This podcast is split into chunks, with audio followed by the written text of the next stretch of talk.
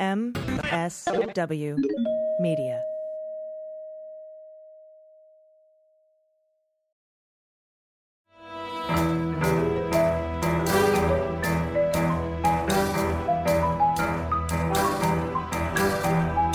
The rule of law is not just some lawyer's turn of phrase. It is the very foundation of our democracy. The essence of the rule of law is that like cases are treated alike. That there not be one rule for Democrats and another for Republicans, one rule for the powerful, another for the powerless, one rule for the rich, and another for the poor, or different rules depending upon one's race or ethnicity. To serve as Attorney General at this critical time is a calling I am honored and eager to answer. So yeah, now it's clean up on aisle forty-five time. And for a long while yet, it is going to be clean up on aisle forty-five. Hello and welcome to Clean Up on Aisle forty-five. This is episode eighty-five. It is Wednesday, August thirty-first. I am your host, now verified on Twitter, uh, Allison Gill. Well, Mueller, She Wrote's verified on Twitter. I'm still not. I'm still not a real boy. Uh, but joining me today is real boy and real life lawyer, Andrew Torrez. Hello. I, as far as Twitter is concerned, I am equally imaginary. So I am uh, I am super duper jealous, but but happy, uh, you know, more more happy than jealous that you finally got your little blue check mark. Uh, uh, neither of my accounts have one. So uh, so there you go. But uh, how are you doing today?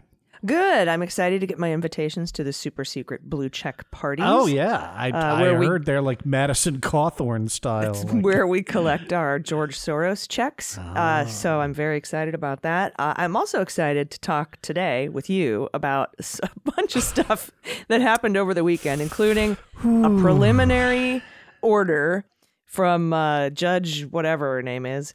Down in Florida, uh, and that's in the NARA. We, I'm calling it the NARA Lago case. I, I, I like that. I like that. uh, and then also we have a D O J preliminary response uh, that came back. Um, I think first thing this morning. We're also going to talk a little bit about what's going on with Lindsey Graham and his motion to quash subpoenas in the Fulton County D A case, along with Governor Kemp. They he got a, a bullshit decision, in my opinion, today. Um, allowing him to postpone his uh, testifying, his deposition or whatever before, you know, before the grand jury, the special purpose grand jury down there in Fulton County till after the election, which makes no sense to me. And I want to just quickly mention something that happened you know, with Beryl Howell mm. uh, and her order to uh, uh, loosen up the redaction bars on a search warrant that was uh, put that was executed on Senator Burr back in twenty twenty. Uh, which I think was done, personally, I think that was done in retaliation for his work on the Senate Intel Committee uh, with their reports on Russian collusion. He was he was removed, he was put under investigation and then removed from his position on the committee, allowing Marco Rubio to write up a letter saying no collusion. Uh, and so it's just absolutely uh, bonkers. But we're going to get to see more of that today to help us determine whether or not that investigation was Uh, in my opinion, retaliatory or not, or if they just, you know, went easy on him, we're not sure. But we have all this stuff to go over and I'm super, I'm super stoked. But before we do that, we have some new patrons. Uh, indeed we do. And uh, I want to give a, a very special thanks to Jacob Greenleaf, to Susan Hudson, Aubrey Witt-Ritzeny, Laura Friedman, Alexander von Hungen, Rochesterian sending good emotional and mental vibes. That is in response to my having dropped my only son off at college in Rochester this past week. So thank you so much. I appreciate that. Tor two, Ray Lynn, Tanya, Reva Katznelson, Fred Nangle, Bob Ryder, Lord Voldescott, like that, Lizanne Whitlow, Jeffrey Smith, and Patrick. Thank you all so much for supporting the show. If you want your own shout out, you want access to the good stuff, and you want to just, you know, help keep us going here. You know how to do that. Head on over patreon.com slash aisle45pod. That's A I S L E four five P O D. And, uh, you know, give us as little as a buck an episode, and we will read uh, whatever heartwarming messages you have decided to embed in your username, or, you know, uh, insults. We, we're not, we're not picky. We just want the dollar. So thank you. That's a lot of new patrons. Wow. It I'm really, really excited. Is. Thank you. Uh, maybe, you know, maybe because the cleanup now on aisle forty-five is uh, been it, shoved into overdrive. It kind of feels like it, doesn't it? It does, for once, since I've been trying to get this shit done since twenty seventeen. Well, you you and me both. I actually said on yesterday's opening arguments that uh, for, for the first time, having looked at the unre- sorry, having looked at the redacted search warrant, right, and and getting a sense of like what's going through the D O J's head. And again, you know, there's a ton of error bars and reading tea leaves and all that. I feel like I'm willing to say I think it's more likely than not that Donald Trump will be indicted by the D O J. No, and I agree. I don't know if you feel like we've crossed that threshold yet. Yeah, yeah. I agree. I just don't think, I personally think that they'll wait until after the election, even though he's not running. I know he's mm. not running, but he has endorsed multiple candidates, and he is the de facto head of the Republican Party, one of the two major parties that we're voting for in November.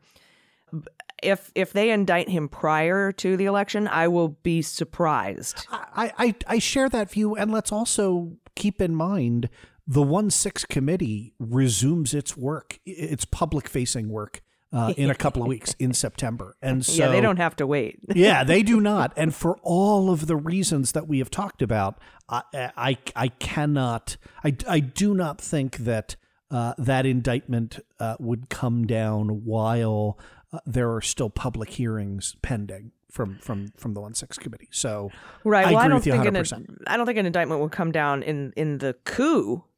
Uh, but I think, and I think we might see an indictment in the documents. This Mar-a-Lago case we're about to dive into ahead of anything from the coup. I don't think they're, unless they're connected, unless I, he's got some uh, January sixth documents in there he was trying to to scuttle away. Um, but so, you know, we'll see. So yeah, let me let me. You are correct to kind of tease those two apart, and I I just think that it would it would surprise me if, while you are trying to steal everything you can get your hands on of value, which is very clearly, you know, what these documents are, right? These are top secret documents of the kind that you could sell overseas. We've talked about that. Yeah. FISA, HUMINT, SIGINT, like all of the big. Yeah. The yeah, exactly. Whoppers.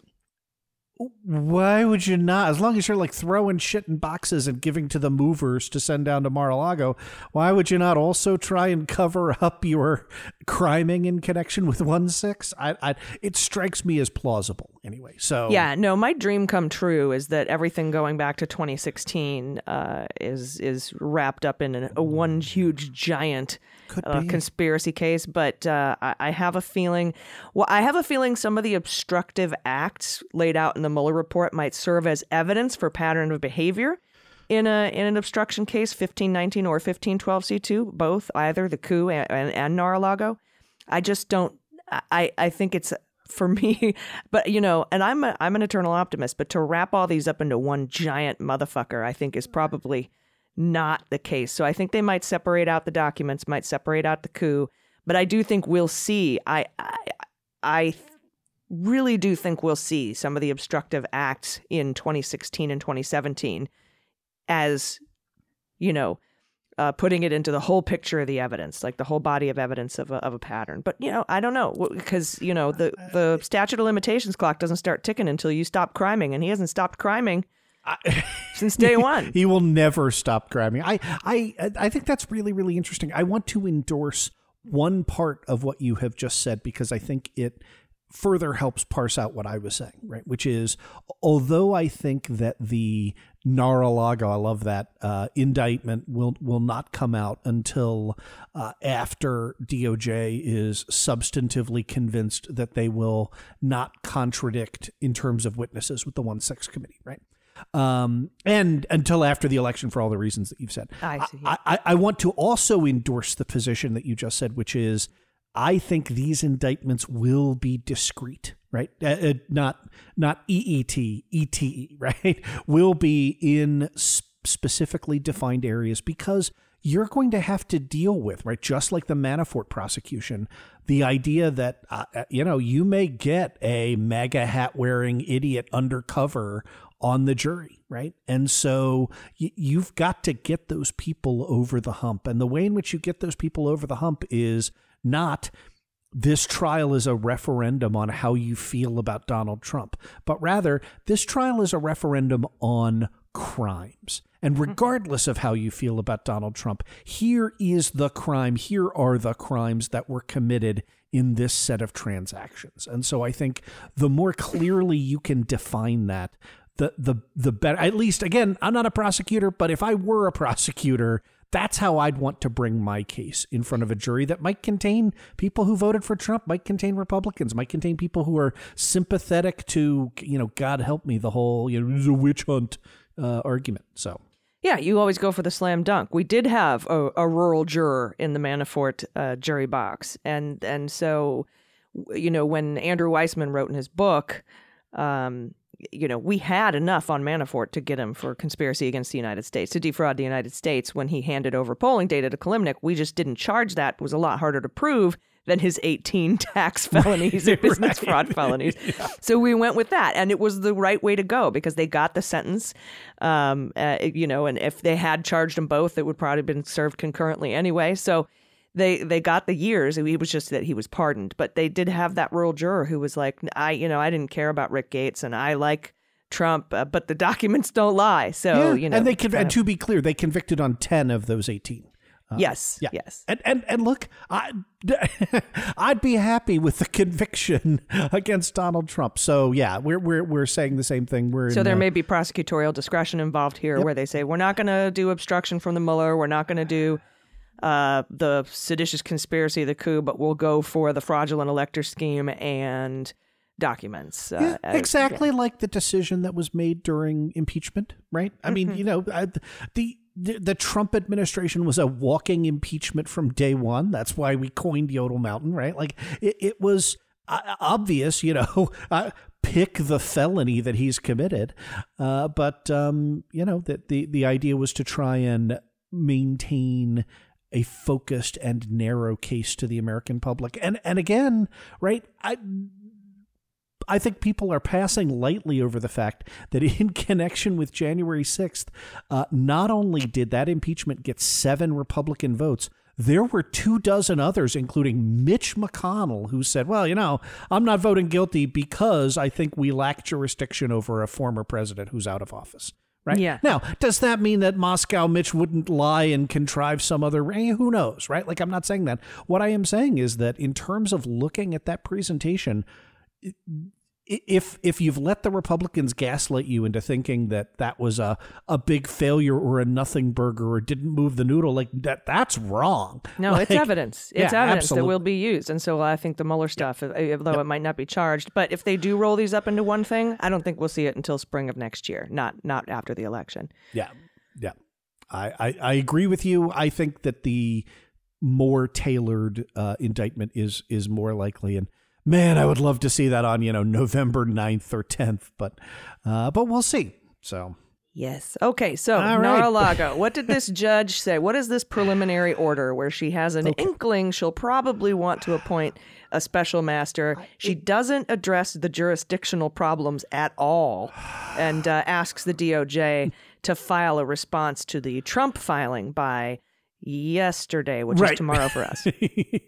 uh, uh, so angry. sighing first and then uh, and then let me get into the analysis. So so but but seriously, let me let me take a step back, because to understand this, you have to understand, I know Allison, you do, but our listeners have to understand just how incompetent, and I would argue deliberately incompetent, uh, the former president's initial filing in this case was. Okay. And I will do that by contrasting it with what every lawyer, left, right, and center, including the president's lead lawyer in this, Jim Trusty, right, who has handled tons of, I mean, you know, not the president, but has handled tons of white collar criminal defense cases. He knows that what you do in this case is you file a complaint. right? The, this was the, the D O J, so uh, it would have to be asserting Bivens causes of action, right? Violation of constitutional rights. And then you file with that a motion for injunctive relief, right? For a temporary restraining order, preliminary injunction. You file that pursuant to Rule sixty-five of the Federal Rules of Civil Procedure, and uh, usually supported with an affidavit that explains why you have irreparable harm. So wait, did they do any of that? They didn't do any of that. What they filed was a motion for judicial oversight and additional relief as its own standalone pleading in a separate court in order to randomly roll the dice and not wind up with Magistrate Judge Bruce Reinhardt, who signed off on the search warrant for Mar-a-Lago. And instead, they drew Federalist Society weirdo and Trump appointee Eileen Cannon. Okay. And The the question you're asking is, do Federalist Society weirdos and Trump appointees still display unbelievable favoritism to their patron? The answer, at least in this case, is yes, right? So so here's what happened. That first pleading they filed, judicial oversight and additional relief, was so bad that, number one, it triggered the case to come up on the pro se docket, right? The the bright red lights going off saying... We were all like, is Trump representing himself? Which, no, like we do not live in a universe in which we are blessed enough to have Trump representing himself in court. But, but no, it triggered the pro se because they screwed up so many things at the outset that, you know, C M E C F, which we access through paper, through Pacer, is like, eh, well, you know, looks looks like a twelve-year-old is trying to file something. We're just going to label this pro se, right? His lawyer, despite the fact that one of his lawyers was admitted in Florida, like the the others didn't move pro hoc vice, they clicked the wrong buttons. It was just, it was a comedy of errors, except for the fact that it was filed by, you know, an insurrectionist. Yeah, but besides the electronic filing yep. idiocy, they literally left off uh, relief. Everything. Like, yeah, nothing. There was not. They were like, it, okay, they cool. Lied you're just on the like cover you're mad. Page. Yeah, yeah. No, they lied on the cover page, as I discussed in some detail in yesterday's opening mm-hmm. arguments. But like mm-hmm. the reason they lie on the cover sheet is because you have to state the basis for jurisdiction on your cover sheet, and they don't have one here, right? This is just where I'd like the court to do something for me. So on her own, sua sponte, Judge Cannon, Federalist Society weirdo, decides to issue an order on August twenty-third. And it says, this court is in receipt of plaintiff's motion for judicial oversight. That's docket number one. Uh, so on or before last Friday, right, August twenty-sixth, plaintiffs shall file a supplemental motion and address the following, and gives yeah. them a five-point roadmap, right? What do you want? Why are you here? Yeah. What, what, who are you? Have you served the United States you, of America? You, did you is, even tell the D O J that you're... No. And the answer to that is no, because, again, they didn't file a complaint. They didn't comply with the basics of the law. So... uh That that that was, yeah, five points. And you've summarized it correctly, right? Uh, I you know, could have filed a better filing.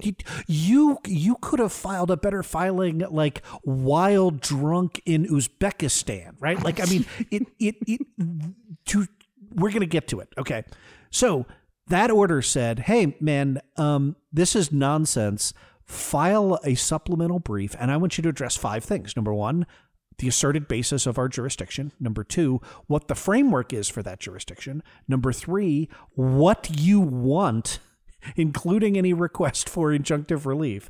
Number four, uh, the effect that this would have on the fact that, you know, there's an open proceeding and these cases should be consolidated.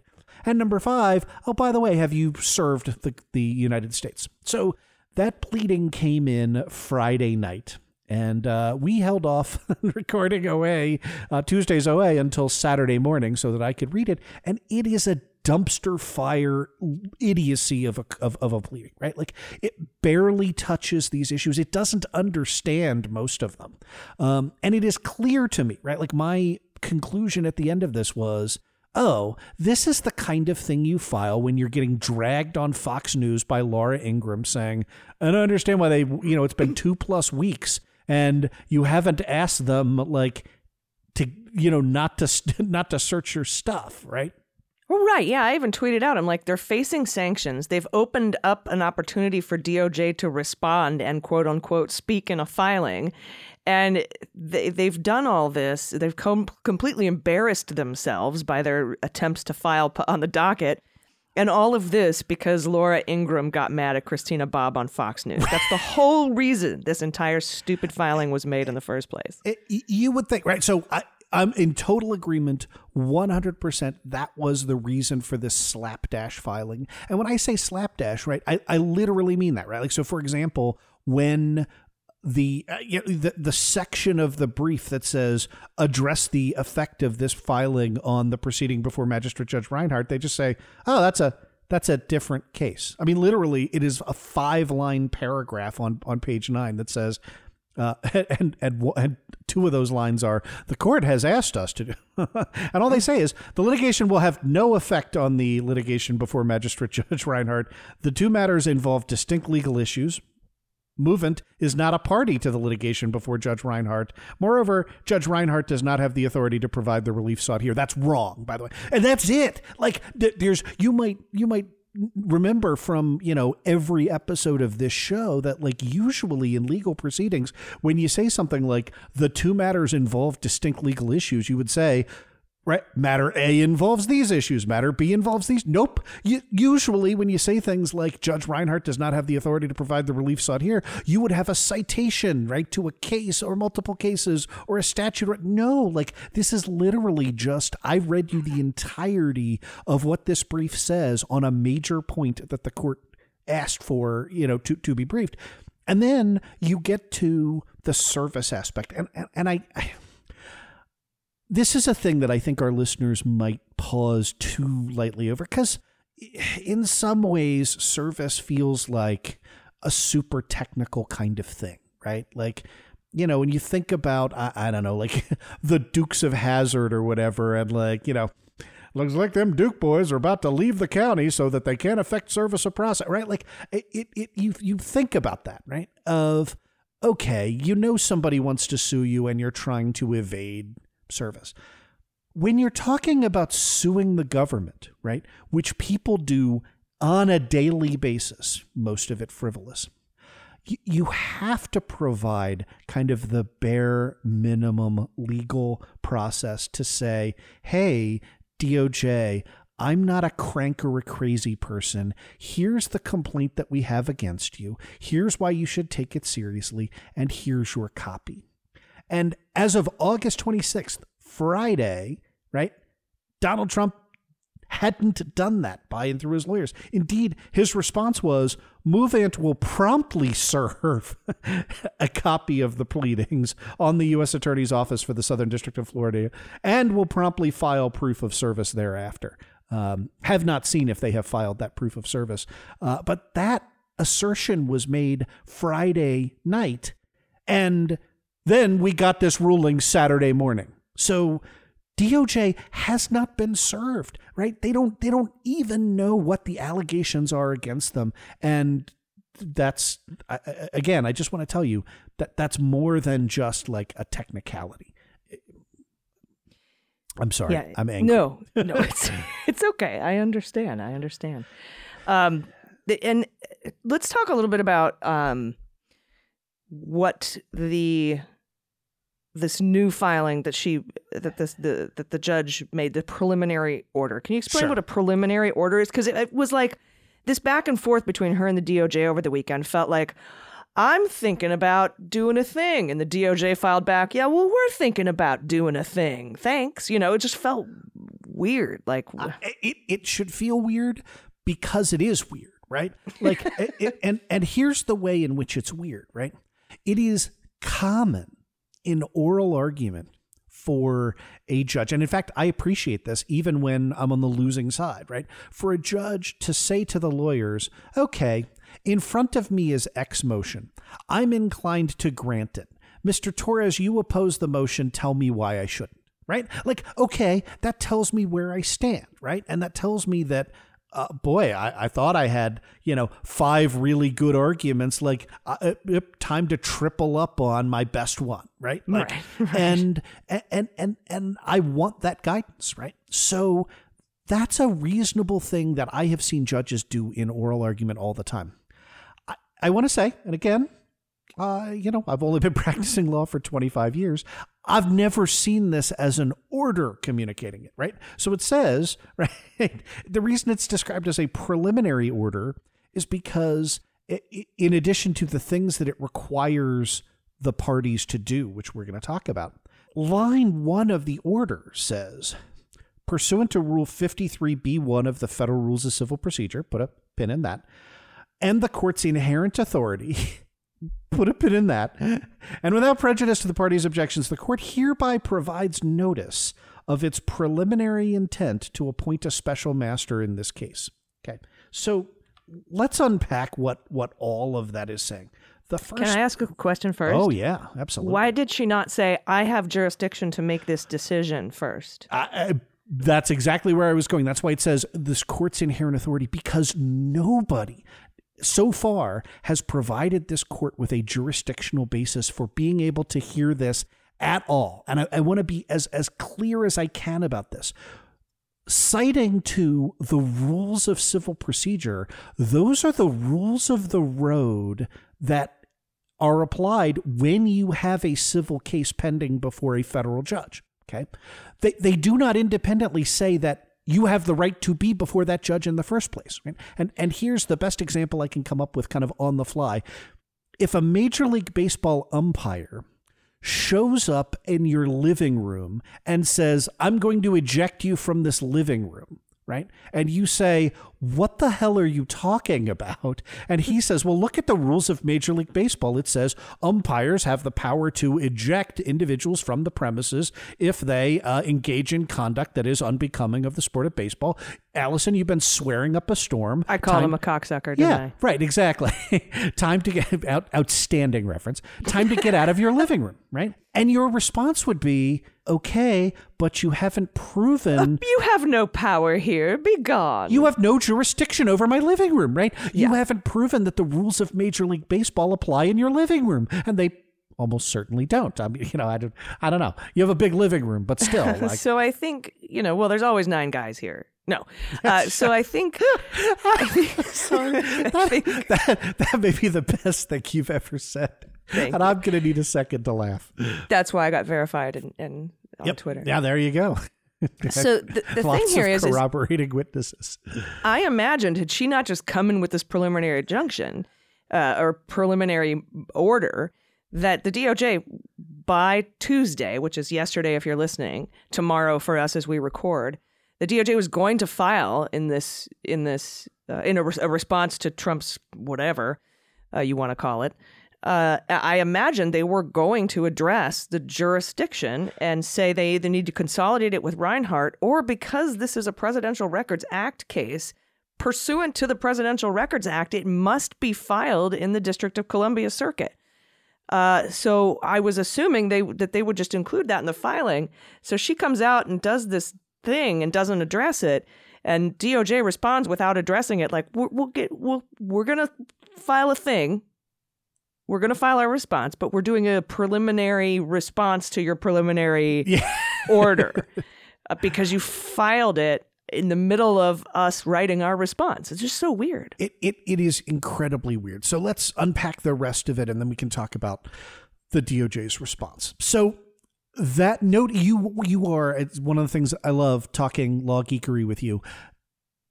There is nothing that addresses the court's jurisdiction in paragraph one. This court does not have the power to conduct these hearings, does not have the power over this matter whatsoever, because federal courts are courts of limited jurisdiction, right? You either, you have to come before it and show the bases for which you are in a federal court.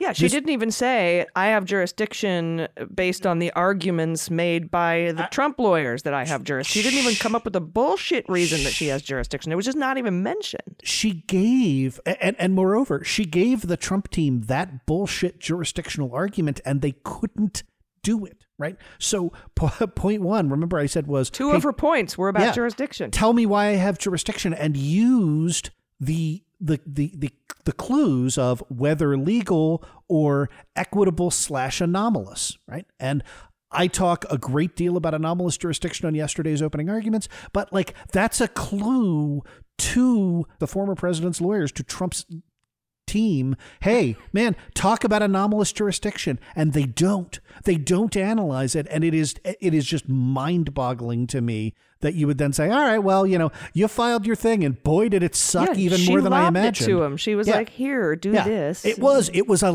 it was it was a set that accidentally goes over the net, and the other side in volleyball is just like watching it drop, watching it slowly drop to the sand, you know, to mm-hmm. to mix like a dozen sports metaphors in this case. So so when when Judge Cannon says pursuant to the court's inherent authority, that is the inherent authority to schedule and require things of litigants. OK, that is not to adjudicate this case. There was zero analysis. There is zero assertion that the court has jurisdiction.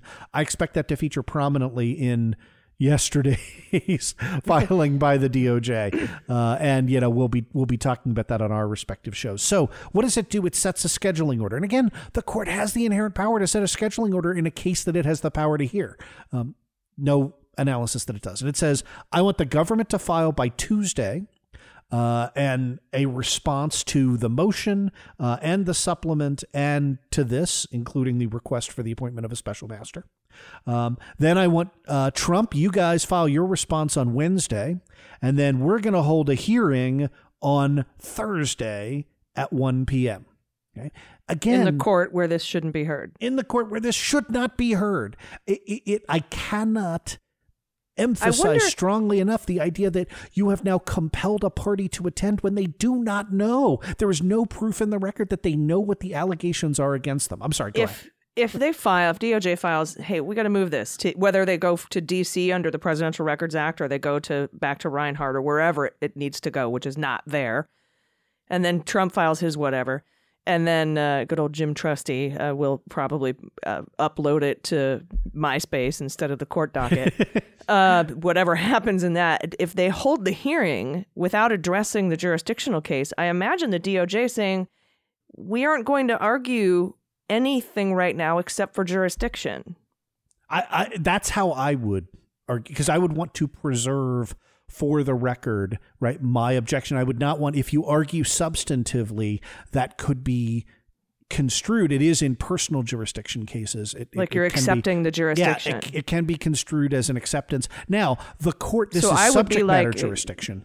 Oh, but, so, but, yeah. so she says, well, what do you think about a special master, me appointing a special master? I would say, I'm not going to discuss anything with you today other than the jurisdictional issue. That needs to get solved before we talk about anything else. That's that's how I would run it, if it even gets to the hearing after they file their jurisdictional uh, disagreement. Yeah, I think I think that's right. And I and I predict that that's what, what's going to happen. I want to be clear for our lawyers listening who, uh, you know, love to correct uh, errors uh, and, and and misperceptions. And I don't want to leave anyone with the wrong impression. You cannot voluntarily consent to subject matter jurisdiction in the courts. Right. In other words, if this is not properly before the court, then your behavior acting as if it does does not consent to that. You can raise jurisdiction, subject matter jurisdiction, at any time. It doesn't grant jurisdiction by through concession or default or anything. It, it, it can, because remember, jurisdiction has two components. It has subject matter jurisdiction. Is this dispute capable of being heard in this court, right? And personal jurisdiction, right? Are, are you as a litigant capable of coming under the authority of that court, right? And I so... see.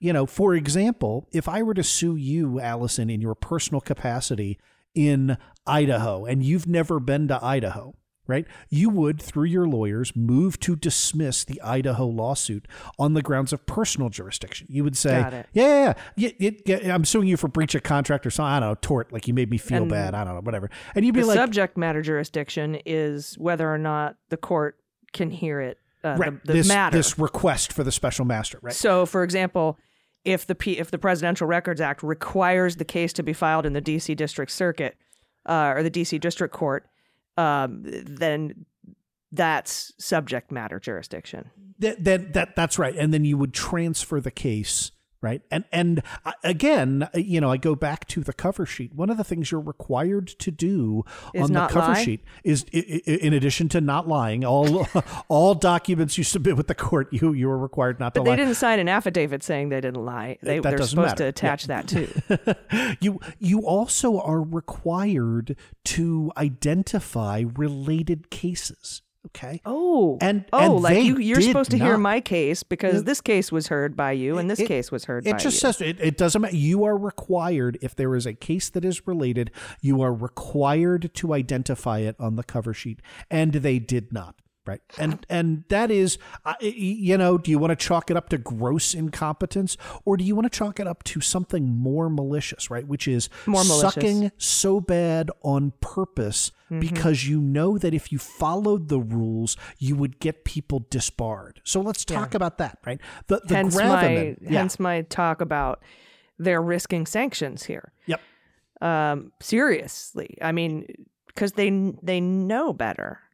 That is exactly right. And and the primary request here, the one that Judge Cannon is inclined to grant, is a request for a special master to do a thing that the search warrant already says has been done, right? That is, have an independent taint team review the documents for privilege.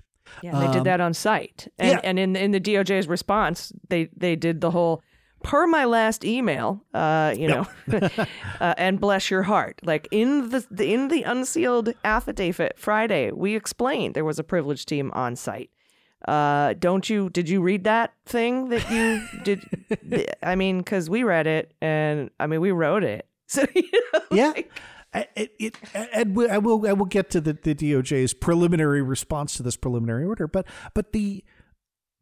That's the relief that Trump ostensibly wants in connection with this, quote, filing, right? I want a special master that's going to look at all of this and, you know, give me my stuff back, at, uh, you know, that you planted. And I, I don't know. That relief is moot. That relief is the kind of thing that, by the way, a, a magistrate judge can and, uh, in fact, routinely he does award. So there's nothing to have stopped them. And they concede that. Yeah, that's exactly right. They concede that and think, well, sometimes it, she's like, well, magistrate judges don't. It's always the district court judge, except for these other, you know, except for a couple except of times. Except for when it isn't. Yeah. Uh, yeah. and and like, their efforts the their efforts and only, to distinguish only district that. Only district court judges can file can approve injunctions. It's like you didn't file one. Uh, it, file it, that's one. also nonsense. Magistrate judges can, of course, and it, they can. Yeah. it, it the distinction that is offered in footnote four of the government's I love it quote filing is well yeah, but those were mostly civil matters. And idiot, this is a civil matter. Right. Like, yes, the, the the search warrant is a criminal case. But when you file a motion or whatever the hell you call it, it's right there in the caption of the case that you filed. eight colon twenty-two dash C V. That means civil. Charges haven't been brought. Charges Th- haven't been brought yet. This, this is not is, a criminal proceeding. This is absolutely not. So saying, yeah, but those are civil cases. This is a civil case. And remember that it's time to pull that pin, right? The judge says, you know, pursuant to my authority, pursuant to Rule fifty-three, that's Rule fifty-three of the Federal Rules of Civil Procedure. Mm-hmm. So either, right, if this isn't a civil case, you don't get this relief, but it is because we all know that it is. So I, it's just...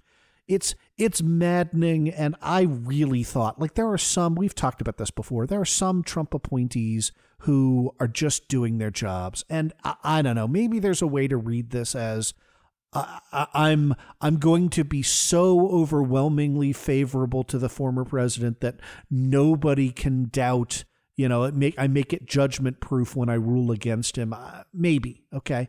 Um, I'll hold that out as as a potential like glimmer of optimism, but this sure looks like somebody, you know, with far right views uh, paying Helping back out. their yeah. patron for putting them on the bench for life. And by the way, she's like twelve, right? Like Judge yeah, Cannon. She is, also yeah. said she would recuse from any cases that involved. Oh, uh, sure, shocker. Yeah. But they've, of course, they've been not. real good about that. So. Now, I don't, you know, I don't want to say that I think judges should have to recuse if they hear cases about people they appointed or people that didn't appoint them. I don't think that's the case.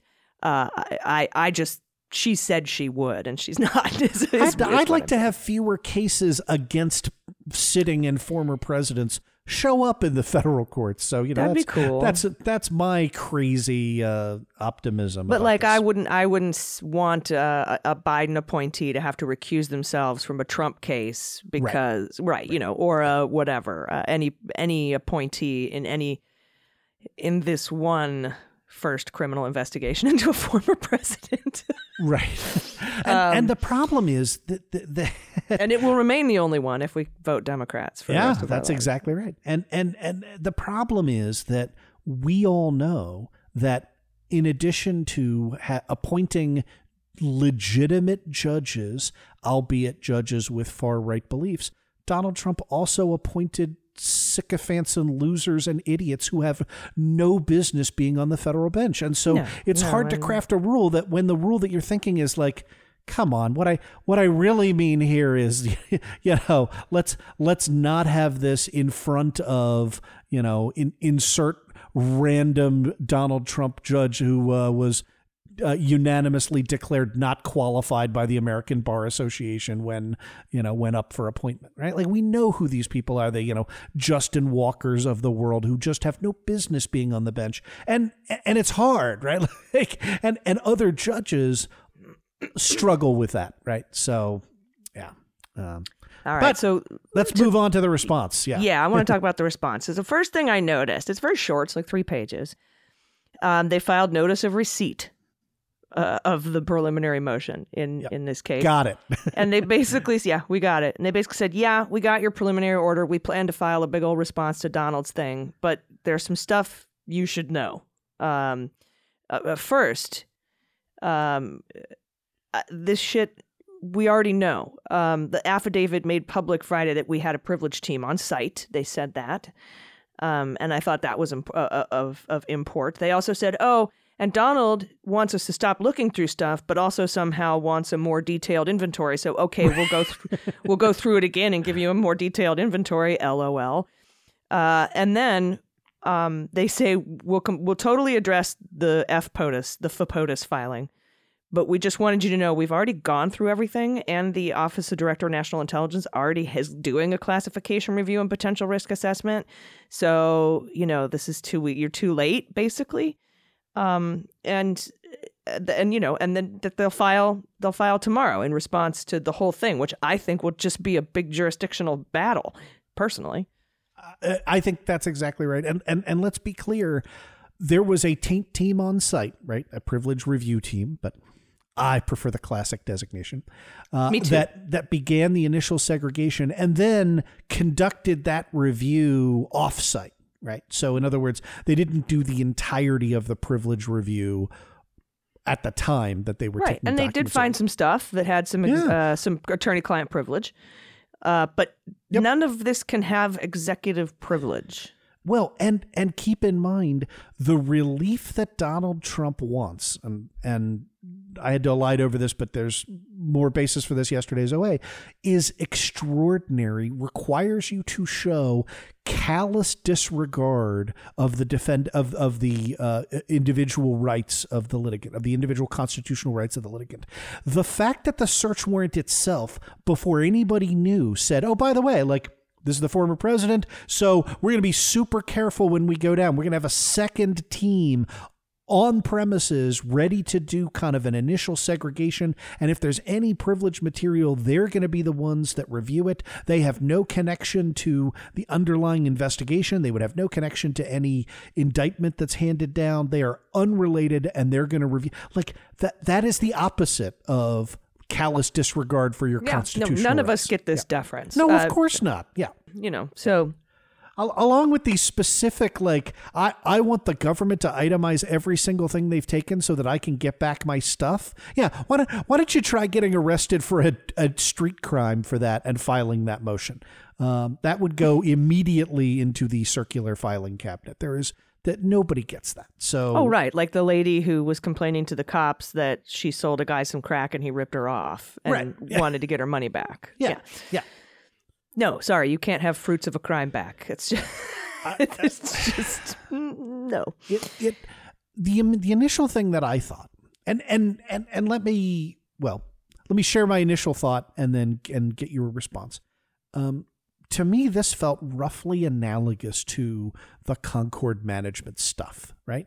This feels like uh, the the yes. former president's lawyers threw a bunch of crap at the wall. They expected to lose, which would have given them ammunition to go on Breitbart and O A N and say, oh, look, the system is, you know, I, uh, hates us and is biased and whatever. They unexpectedly won. And now Judge Cannon is going to, is inclined to uh, appoint a special master that now gets to like muck about in a criminal investigation and leak to somebody unconnected to the investigation and sympathetic to Donald Trump all of the stuff that that, that privilege review team right, is reviewing. Right, she, because she would appoint. Yeah. She would choose the special and, master. And it's not going to be Barbara Jones. It's no. and, and, and, and, and that just seems to me like, A, th- Fortunately, again, they would have to have clearance. Yeah, uh, that's right. That's a, that's a fair point. Um, uh, so but, she can't just like appoint Kosh you know, Patel. Jared, yeah. Kosh to go, to go I make I deem you special master. Then the D O J would file a motion saying, sorry, the special master has to have T S S C I clearance. And yeah. uh, Uh, it, it's but it, it feels like there was no reason to think any relief is necessary. Right? There was no discussion. I just want to point this one out, right? Because in order to gain injunctive relief, right, you have to meet the four-part test, and the most important part is irreparable harm. There is no affidavit that this has done any harm to the president, let alone irreparable harm. The only thing we have is the lawyers saying, well, they accidentally also took his passports and gave them back.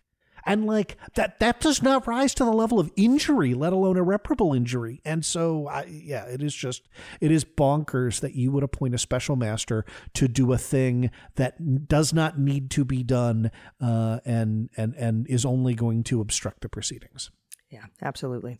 Uh, and no, I I totally agree. I don't think. Again, they, they're going to have to have clearance. I, I mean, you know, the, the O D N I already has it. You can't claw back. yeah. It, there is no need. The, the, the D O J, if, if if they go beyond a jurisdiction argument, they're, you know, maybe if this gets up to D C and Trump files an, for a special master again with the correct court, they're going to say, look, no, uh, it's it, it's moot now. It's completely moot. Yep. We have a special master going through it. It's called the fucking O D N I. Making sure there's nothing, nothing can be under executive privilege in requests from the executive branch to the executive branch. Biden wields that, and he did when he told NARA to make the decision on whether or not, you know, the F B I could be uh, given these fifteen boxes they got back in January. The same shit is going to apply to any other subsequent boxes we took from your fucking place. So exactly, bah. And the D C the D C court is going to be like, yeah, we agree with you. So that's that's where it needs to be. If they're doing this under the provisions of the Presidential Records Act, uh, and if they don't, it needs to go back to Reinhardt and be randomly assigned to some judge in D C Uh, probably. So we'll we'll I mean we'll see uh, we'll see what happens. But you know, these guys drove down to this court and filed this shit with their girl, and it's just it's their uh, mm. anyway. It's yeah. ridiculous. It's all ridiculous. I can't wait to see what the D O J has to say tomorrow, because you are you are now you've given now you've given an invitation for the Department of Justice to tell us a bunch of stuff. Uh. And I'm interested to see what they tell us. I, I imagine it won't be too much, because they need to protect the integrity of the case, uh, obviously, because if they plan on going forward with an indictment, this has to be airtight. Uh, but, it, you know, it is there. They, they can speak in these court filings. So we'll see what happens. Um I'm I'm expecting some really interesting stuff, especially in that uh, the arguments for jurisdiction. Me too. All right, let's talk about. We've got about uh, fifteen minutes left. Let's talk about uh, L- Lindsey and uh, what happened today with Lindsey, real quick. Your favorite word, quashel. So. Relatedly, right? You know, the the D O J speaks through its court filings. Um, you know, how about uh, Fani Willis and the uh, District Attorney's Office uh, in Fulton County, Georgia, also speaking through its court filings, uh, filing today uh, in the federal court case that Lindsey Graham opened to try and quash uh, his subpoena to appear before Fani Willis's grand jury. Uh, this is we we now get to we now get to hear Fani Willis's response to well, the eleventh Circuit's remand. Yeah. Because, yeah, because this is that's where we're at, right? They went up to the eleventh Circuit. eleventh Circuit says, go back down to the district court and you tell me, Lindsey, what you don't think you should talk about under speed. Let's hash this out before we get into the grand jury, which is stupid. It should be hashed out in the grand jury and then litigated if she wants any additional information that he claimed privilege over or speech or debate. Uh, and, and but we're doing it backwards. Okay. So let's talk about, so that's what the eleventh Circuit did, remanded it back down to the court for them to figure this out ahead of the grand jury testimony. What did Fani Willis have to say about that? Um, Fani Willis uh, said, look, these arguments, right, you, what the eleventh, the, the relief that the eleventh Circuit has ordered is to take a look at, to say, okay, uh, you were correct, district court, uh, that just blanket quashing of the subpoena is not appropriate relief, right? As we discussed on this show last week. So um, agree with you there. Yeah. Uh, and you then said, all right, but just sort of to nail everything down, um, you know, what about partial quashal, right? What, what if there's there's some category that can be carved out? Uh, and uh, and here, Fani Willis has said, right, but all you were doing, Uh, Lindsey Graham, is repeating the sucky arguments that lost, uh, which d- do not uh, differentiate and provide the basis for upholding any kind of partial quashal whatsoever. And uh, and this is, as as mad as the last filing made me, like, this is one of these that I would just like to, you know, curl up with on a uh, on a on a cold fall evening and drink hot cocoa with. This is uh, I, this is just it's beautiful. It is it is beautifully well written in a way that I hope the judge appreciates. You know, for the third time in a single month, Senator Lindsey Graham has presented arguments to this court insisting that it must entirely quash the subpoena issued to him by the Fulton County Special Purpose Grand Jury. In his third iteration of Senator Graham's arguments, just as in the prior two, there is no role for this court other than to serve as a rubber stamp for his conclusions. Even in a motion purportedly re- re- requesting partial quashal, Senator Graham insists that each and every possible topic of grand jury inquiry is forbidden. In so doing, the senator ignores the facts that have been presented, the findings of this court, and the historic limitations placed upon the speech and debate clause by the Supreme Court. Because the subpoena does not require the disclosure of privilege or other procedural matter, this court should deny the senator's motion. That's and that's that's Fani's filing, or yeah, the that's district that is, court filing. Okay, that is. Uh, Fani Willis's intro paragraph. I mean, once you get past the, like, you know, procedural stuff, that's the summary of the argument. Um, and it it's look, she's exactly right. And she's already won in this court, right? Because Lindsey Graham does not have the the, the life preserver. She's filing this in the district court. Yes. Now. Yeah. She's mm-hmm. filing it in the district court because that's where this was remanded, was remanded. Right? Mm-hmm. After the eleventh Circuit stayed in part, uh, but denied in part. And then uh, Lindsey, yeah, said, okay, yeah. partial quashal, I can't yeah. talk about anything, which right. is a total quashal. Yeah. And so she's saying, no, uh, you're dumb, dismissed, uh, or, well, you know, requesting this court dismiss. And they probably, have they come back with a decision? Uh, not as of when we are recording this. So, you know, not... I, I, not I bet I know what it says. uh, I, I got a good idea of what's going on. Do you think they're going to have to have a hearing about this instead of this back and forth, you know, nope, I can't talk about everything, anything? Uh, do you think maybe the judge will be like, yeah, no, this is dismissed. We need to come in and talk about uh, what, you know, what you can and can't talk about. Yeah. So remember, right, Fani Willis already won on the merits of these arguments before this district court before. So we had the the procedural, right, what winds up being the shadow docket when it goes up to the Supreme Court. It, you know, in this case, it didn't. It went up to the uh, eleventh Circuit and then remanded back down to this court.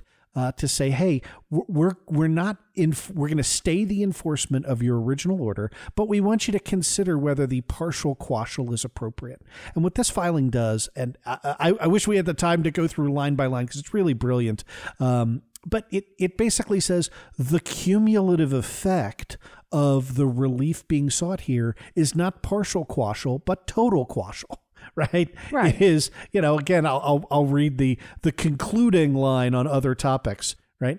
Finally, the senator makes his grandest argument of all. Quote, this same analysis applies to any other topic this court, the district attorney, or amici can invent, such as media appearances, end of quote. So if the top, and this is Fani Willis's analysis, so if the topic involves the twenty twenty elections, it is an impermissible backdoor to questions about Senator Graham's motives. But if it does not, it falls outside the scope of the investigation. Thus, we finally arrive at the place where we began. The senator's arguments for partial quashel inevitably slide into an argument for total quashel. And and it's it's it's just true. Like if if if there was merit to this argument, right, you would say, hey, I want an order from the court that says you can't ask me about X, right? Because you could easily imagine things related to actual legislative speech and debate clause that you would want to exclude if this were not Lindsey Graham just lying, right? Right. So, yeah. He could say, hey, uh, you can't ask me about my decisional process about, uh, you know, the, the process I went through to make the decision to certify Joe Biden's victory. You can't ask me about why, uh, you know, my decisions about not objecting to, uh, you know, certified electors. You can't ask me about the discussions I've had following this about laws that uh, we were trying to pass in, in you know on voting in the in the legislature. Yeah, but he doesn't. And he just says nothing. You can't ask me anything. Um, and, and, and let's let's go more broadly. You are correct on all of those, but let me add another category. You can't ask him about horse trading or negotiations, right? So if he calls up a senator and says, hey, you know, if if you'll back off on this Electoral Count Act thing, I'll support you on X, right? Like, right. That's an that that is absolutely very clear. As, as despicable as Lindsey Graham is, um, I, it's protected. I, I would I would tell you that is covered by the speech and debate clause, right? So yeah, a good faith actor could articulate reasons to hand down guidance uh, to to what this grand jury can ask, what you know, what uh, can can be. Uh, asked of Lin- of Lindsey Graham in front of the grand jury. Um, he hasn't done that. And uh, so how remember, long can this go on? Because what I what I imagine happening here is the, the court says no and just submit it again. And so he submits something else ridiculous and they say no. And they just go back and forth forever. So uh, and then whatever the court decides, you know, even if they do get in a hearing and they make some sort of things that you can't say or things you don't have to talk about under speech or debate and they reach an agreement of some kind, then he's just going to appeal that up to the eleventh Circuit again. So it's like, how what, what how how do you see this playing out? I I think this is a version of the same argument we saw the first time around that, that eventually proved you correct in terms of not being a sufficient delay. Remember, the eleventh Circuit said, uh, yeah, we're going to send this back down and, you know, you figure it out. And lots of people, including people with whom we are friends and respect, said, well, you know, this could really then drag out for weeks or months. And the trial court was like, nope, uh, we we want a brief tomorrow from Lindsey Graham. We want the opposition due Monday, which is when we got this uh, from uh, the from Fani Willis. And we want the reply brief two days after that on Wednesday. So as you're hearing this, Lindsey Graham will have filed his reply brief. And my guess is that uh, the, the district court will rule on this Wednesday afternoon or Thursday morning at the latest. Um, and then it will be up to uh, Lindsey Graham to try and get injunctive relief from the eleventh Circuit, just like he did last time, to stop the effect of that judgment, right? Because that's That's what will happen. Um, the court could even put, you know, hey, this judgment will go into effect uh, in seventy-two hours, right? You know, kind of uh, strictly cabin and do their best, you know, to force the eleventh Circuit not to just sit around and and uh, right, and right. deliberate for a while.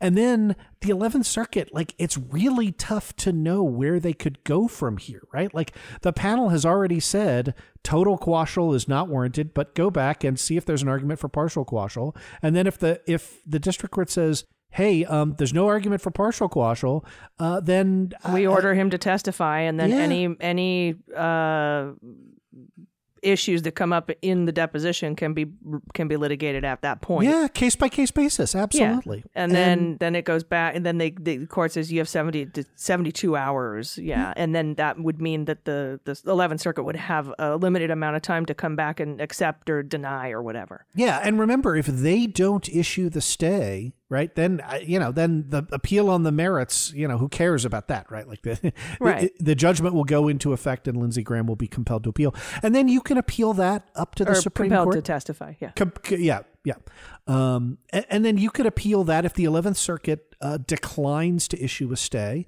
Uh, Lindsey Graham can uh, make an emergency petition to the Supreme Court, and you know, look, we all know where the Supreme Court is, but as you know, you and I have both said on multiple occasions, this Supreme Court has been one hundred percent predictable in reaching conservative policy outcomes. Um, they have not been uh, mm-hmm. on the side of protecting Donald Trump shenanigans. Nope. So, uh, you know, other than Clarence Thomas. And so... Uh, right. And then I, the I, deal I, with the Federalist Society might be like, just get on the court. Yeah. You know, and Mitch yeah. McConnell might be like, please don't. Please don't let him not light himself on fire. Just leave him alone. You know. So who knows? Who knows? And and and it may also be even more calculating than that, right? Like if right. you're Sam Alito, you may want to establish your independent cred by being like, no, Donald Trump's a buffoon. I don't owe him my job. I'm, I'm here for life, baby. Like and right. and and Kavanaugh may feel that way, right? Gorsuch may feel that. I, I don't know. I don't know what's going on in their demented little heads. Uh, all all but, they're there for is to overturn Roe. And, right. And, and they've done and, that. And they've got they've got believe me, if you it's not all they're there to, to oh, do. No. Well, that I was, was job say, one. I was gonna list some other things. Yeah. Oh, yeah. Uh, but no, yeah, no. Um, Federalist Society stuff, um, yep. not protect Trump stuff. Trump's Trump, the Republican Party, as soon as they find an off ramp, and uh, Mitch McConnell already has, is just going to let him rot in the wind. Yep. Um, but we'll see. Uh, also, um, there was a judge that decided that the, the Governor Kemp does have to testify, but won't have to do it until after the election, which led Fani Willis to say, "Okay, well then we'll probably wrap up the special grand jury at the end of the year." Yep. Yep, um, that's a, a wrong decision on a, in, in a hundred ways. Uh, I, I'm sure that you you feel the same because w- what does the election have to? He's not a target, right? I, it, it is again, if you want to be charitable, the best way to view it is we're bending over backwards such that there is not even an argument that these folks can make. Um, my response back to that would be, but that's not going to stop them from making it anyway. So, right. you know, why, why but actually now it's not a legal it? argument. Now yeah. it's just a, a political yeah. meh. Yeah. Um, and Beryl Howell, who, who just took over, by the way, the Scott Perry phone case, um, the confiscation search warrant of Scott Perry, representative, con- congressman, representative, Republican Scott Perry's phone, uh, which is interesting. Um, she has decided that uh, a case that's been going back and forth behind the scenes with the Department of Justice about how much to release in a search warrant and affidavit and materials on Burr, the senator, Republican Senator Burr. Um, and back in twenty twenty, I must have tweeted, I looked it up. I looked up my advanced Twitter search, Burr.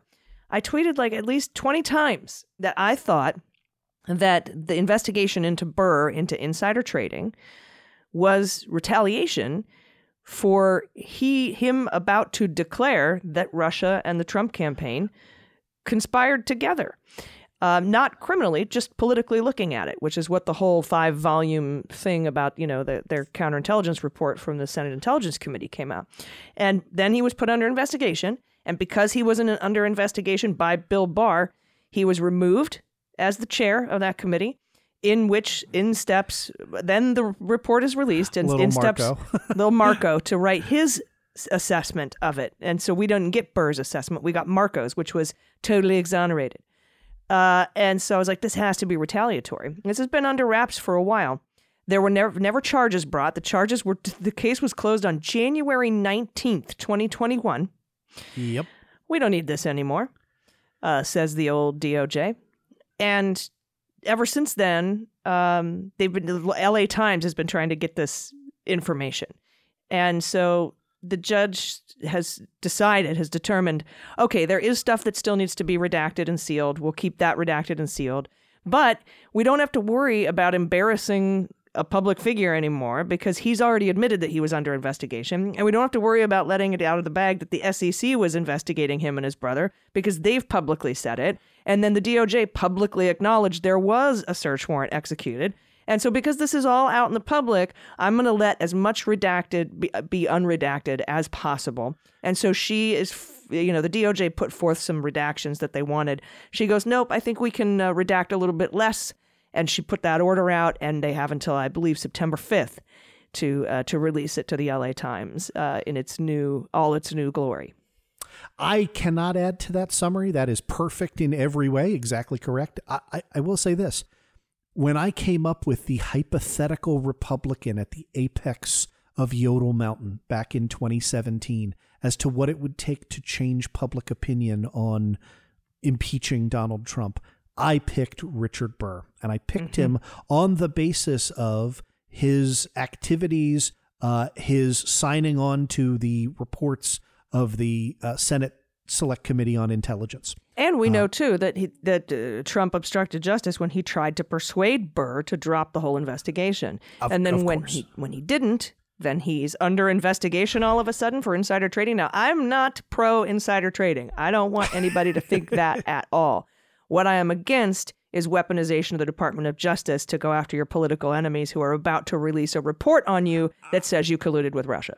And not even political enemies, right? Like, poli- like uh, uh, political, uh, you know, semi-allies, the kind of... Well, I mean, he became his enemy when the, the, when he was going to release this report. Or, or alternatively, right? The, and the reason I'm pushing back on that a little bit is, if you believe that Donald Trump conducted his business in the White House like a mob boss, as we seem to have every reason to want to believe, this is this serves precisely the purpose, right, that a mafia don would want to, to serve, right? They're like, look, yeah, no, uh, I mean, I'm just saying what happened to Senator Burr could happen to you, right? Mm-hmm. It, it is somebody who took zero verifiable public steps to bring down Donald Trump. Did he lay the groundwork? Sure. Right. Was he uh, apparently honest in, uh, you know, some of the uh, Senate subcommittee filings? Sure. But like, you know, it's not like um, it's not like Burr voted for the first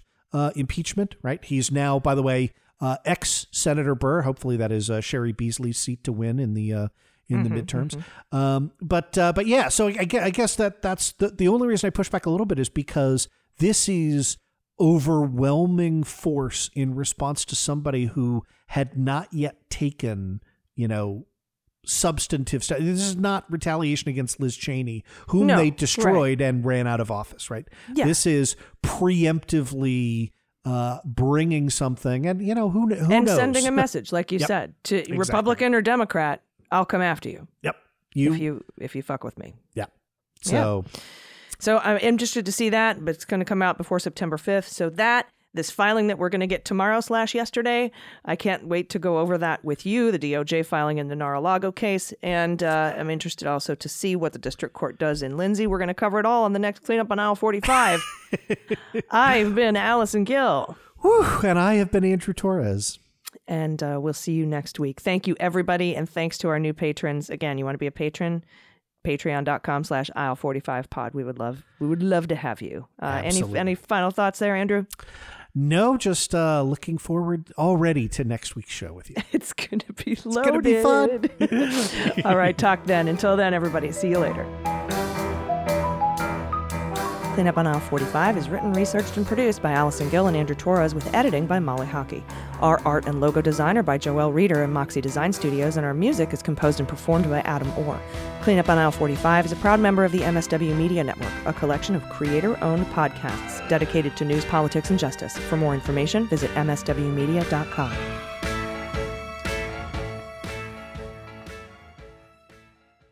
M S W Media.